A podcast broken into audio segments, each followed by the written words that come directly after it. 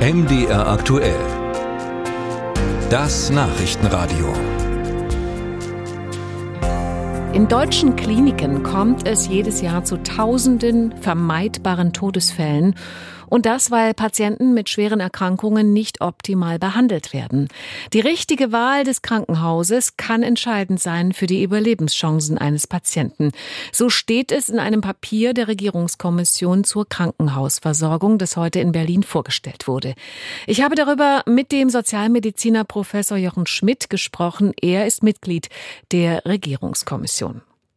Professor Schmidt, tausende vermeidbare Todesfälle in deutschen Krankenhäusern wegen zu schlechter Behandlung.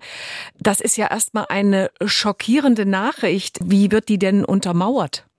Ja, wir haben ähm, von der Regierungskommission ähm, uns für drei Fallbeispiele, für Krebs, für Schlaganfall und für Endoprothesen, also für Gelenkersatzoperationen, für, für die es jeweils gute wissenschaftliche Studien gibt, dass bestimmte Qualitätskriterien, also eine Ausstattung oder eine Zertifizierung oder eine Mindestfallzahl mit einem besseren ähm, Ergebnis für Patientinnen und Patienten ähm, assoziiert sind, haben wir als Grundlage genommen und dann extrapoliert und hochgerechnet, was es bedeuten würde, wenn wir im Rahmen der anstehenden Krankenhausreform nun diese Qualitätskriterien als Maßstab für die Krankenhausstruktur ähm, zugrunde legen würden und haben dieses Qualitätspotenzial für die Bürgerinnen und Bürger ins Verhältnis gesetzt zu den Auswirkungen auf die Erreichbarkeit.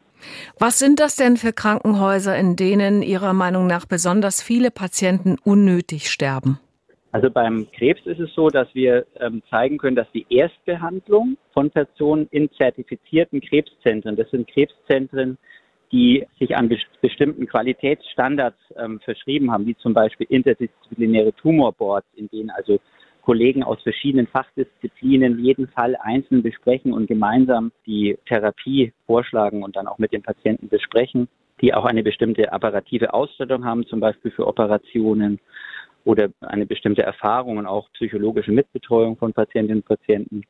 Das sind Kriterien, die für eine Zertifizierung in der Onkologie zugrunde gelegt werden. Und da gibt es eben sehr gute Studienevidenz, dass das Überleben, aber auch die Komplikationsraten sinken, wenn Patientinnen und Patienten in solchen Krankenhäusern behandelt werden.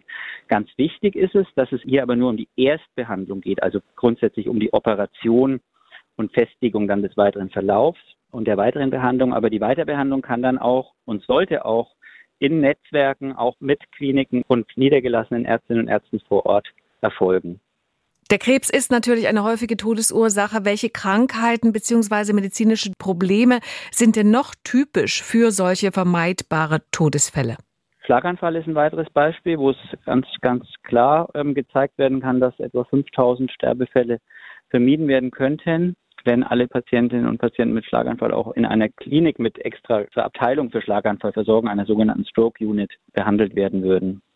Auch hier ist es wieder so, dass nach der Behandlung in der ähm, Stroke Unit, wo dann zum Beispiel eine Lysetherapie durchgeführt werden kann, auch eine Verlegung zur Weiterbehandlung in ein wohnortnahes Krankenhaus durchgeführt werden kann und auch sollte. Aber die erst, die primäre Behandlung sollte eben in Klinik mit so einer Stroke Unit durchgeführt werden. Aber nun wohnt ja nun mal nicht jeder Schlaganfallpatient in der Nähe einer Klinik mit Stroke Unit. Wie ja. wollen Sie das denn lösen? Genau, wir haben eben auch uns angeguckt, wie ändert sich die Erreichbarkeit. Das ist das Besondere an der Analyse. Wir haben nicht nur das Qualitätspotenzial angeguckt, sondern das ins Verhältnis gesetzt mit der Erreichbarkeit für Patientinnen und Patienten. Und beim Schlaganfall ist es beispielsweise so, dass die Erreichbarkeit nur um wenige Minuten schlechter ist, also steigt und ähm, wenn nur noch Kliniken mit Stroke Unit angefahren werden würden. Ein erstmal wenig plausibles Ergebnis, aber es zeigt sich in den Daten eben, dass verglichen mit der jetzigen Situation 2021 haben wir da ausgewertet, die Fahrzeit in großen Ballungsräumen sogar abnehmen würde. Also man würde schneller quasi in einem Szenario nur noch mit mit Stroke Units sein als die tatsächliche Erreichbarkeit 2021 war, was daran liegt, dass gelegentlich auch die nächstgelegene Klinik zwar gut ausgestattet ist, aber eine andere angefahren wird, ist in den Ballungsräumen beim Schlaganfall eigentlich überhaupt keine Abstriche bei der Erreichbarkeit geben würde, wenn nur noch Kliniken Stroke Units die primäre Versorgung übernehmen würden. Was heißt das nun alles für die Zukunft unserer Krankenhauslandschaft? Ja, für die Zukunft unserer Krankenhauslandschaft ist die Empfehlung klar, dass wir durch eine Konzentration und Spezialisierung der Versorgung ähm, auf erfahrenere und besser ausgestattete Krankenhäuser die Ergebnisse für die Patienten verbessern können, ohne dass dadurch entschieden die Erreichbarkeit sinkt, sodass die vorgeschlagene Reform ähm, für Patienten und die Bürger also eine große Chance darstellt, die Gesundheitsversorgung zu verbessern.